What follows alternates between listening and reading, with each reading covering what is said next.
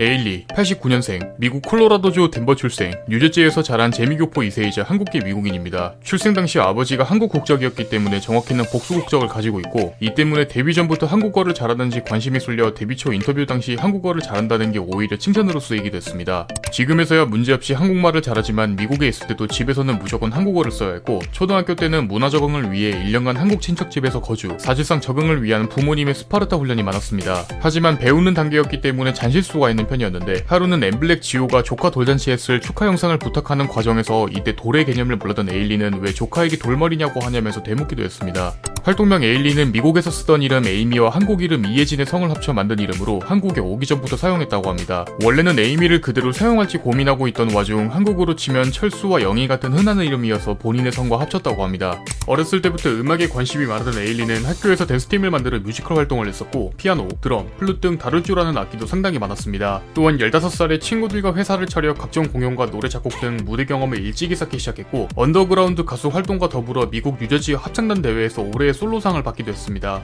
공식 데뷔 전부터 유튜브 스타였습니다. 고등학교 때 재미삼아 부른 노래 영상을 유튜브에 업로드했는데 생각보다 폭발적인 반응에 사람들은 다른 노래도 올려달라고 요청했고 이렇게 올린 영상이 약 10개 연달아 대박이 터지면서 이틀 만에 전체 조회수 천만을 넘기며 미국 토크쇼에 출연할 수 있는 기회를 얻게 됩니다. 2008년 미국의 유명 지성파 TV 토크쇼인 머레이쇼에 출연했습니다. 앞서 언급한 유튜브 영상이 계기가 되어 출연하게 됐으며 리안나의 노래를 부르고 시청자 온라인 투표 2위 달성 미국 내 이름 있는 기획사에서 러브콜을 받고 음반을 내자 는 제안을 받을 만큼 그 저력을 입증했지만 에일리는 부모님의 나라인 한국에서 데뷔하는 게 맞다고 생각하여 한국에서 오디션을 보게 됩니다. 에일리가 오디션을 본 기획사는 YMC 엔터테인먼트입니다. 에일리 삼촌의 친구와 YMC 사장님이 친분이 있어 운 좋게 오디션을 볼 기회가 생겼는데 당시 빅마마의 체념을 열창한 에일리를 보고는 그 자리에서 합격시켰습니다. 드림하이2의 조연 배우로 출연했습니다. 데뷔 열흘 전 본인의 활동명 에일리를 그대로 쓴 가수 캐릭터로 출연 이때 지연, 효린과 함께 3인조 그룹으로 퍼포먼스를 보이는 씬이었는데 당시 드라마 의 비중과 출연 분량 자체는 매우 적은 편이었습니다. 또한 얼굴을 알리는 게 목적이어서 TV 프로그램에서 음악 방송, 예능을 제외한 드라마는 드림하이2가 처음이자 마지막입니다.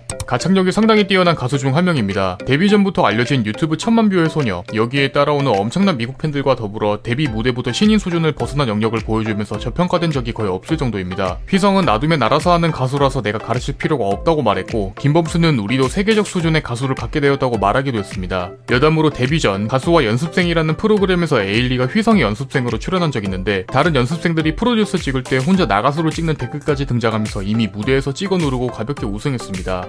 대망의 2012년 Heaven이라는 디지털 싱글로 데뷔했습니다. 혜성처럼 나타난 신인 가수라는 화려한 타이틀과 함께 데뷔했지만 대부분의 데뷔 무대가 그렇듯 발매 직후 반응은 그렇게 크지 않았고 신인치고 라이브를 잘하는 가수로 평가되었지만 각종 음악방송에 출연하면서 드러난 라이브 실력이 많은 관심과 충성 팬덤을 만들기 시작 데뷔한 지 얼마 안 된 신인이 차트 순위권에 오르면서 1위 후보까지 오르는 괴물 같은 상승세를 보였습니다. 데뷔 무대의 성공과 함께 연달아 발매한 앨범 역시 성공가도를 달렸습니다. 2집의 경우 갑자기 달라진 음악의 색깔에 호불호가 갈렸지만 결과적으로 첫 1위를 기록 그 중에서도 저녁 하늘은 공개된 지 10년이 다 돼가는 지금도 사람들이 꾸준히 찾는 곡 중 하나가 되었습니다. 또한 도깨비 OST로 부른 첫눈처럼 너에게 가겠다는 대한민국 음원 최초 2억 스트리밍 2017년 연간 차트 1위를 달성할 정도로 독보적인 기록을 보유한 곡이 되었고 버스커버스커의 벚꽃 엔딩처럼 첫눈이 오면 다시 차트에 진입하는 연금 같은 존재가 되었습니다. 이후 발매한 앨범마다 하락하는 모습 없이 계속 성장 특히 어떤 모습으로 활동해도 찰떡같이 어울리는 모습 때문에 팬들의 지속적인 사랑을 받는 게 아닐까 하는 생각이 듭니다. 팬덤명은 에일리언입니다. 에일리 팬클럽 이름이자 에일리와 비슷하게 생긴 사람들을 묶어서 부르기도 하는데 여기에 해당하는 대표 연예인은 박화요비, FX 루나가 있으며 아무래도 영화 에일리언이 먼저 생각나서 그런지 팬덤명이 상당히 이질적인 느낌이 강합니다. 참고로 팬덤이기 때문에 영어로 쓸 때 이 Alien이 아닌 Aileean으로 써야 합니다. 배틀그라운드 스트리머입니다. 배그를 상당히 좋아하는 편이며 스케줄이 없는 날엔 배그 방송을 챙겨보거나 직접 플레이하는 경우가 많은 편으로 이 때문에 배그 스트리머들과 합방을 추진 유튜브에 에일리 배그만 검색해도 그녀의 배그 찐사랑을 확인할 수 있습니다. 뜨뜨의 경우 에일리가 오프라인 배그 합방을 진행한 첫 스트리머인데 뜨뜨가 블랙핑크 실물 직관 차력으로 정신을 못 차리는 모습이 보이자 행복해 보인다는 살기 감지 댓글을 달기도 했습니다.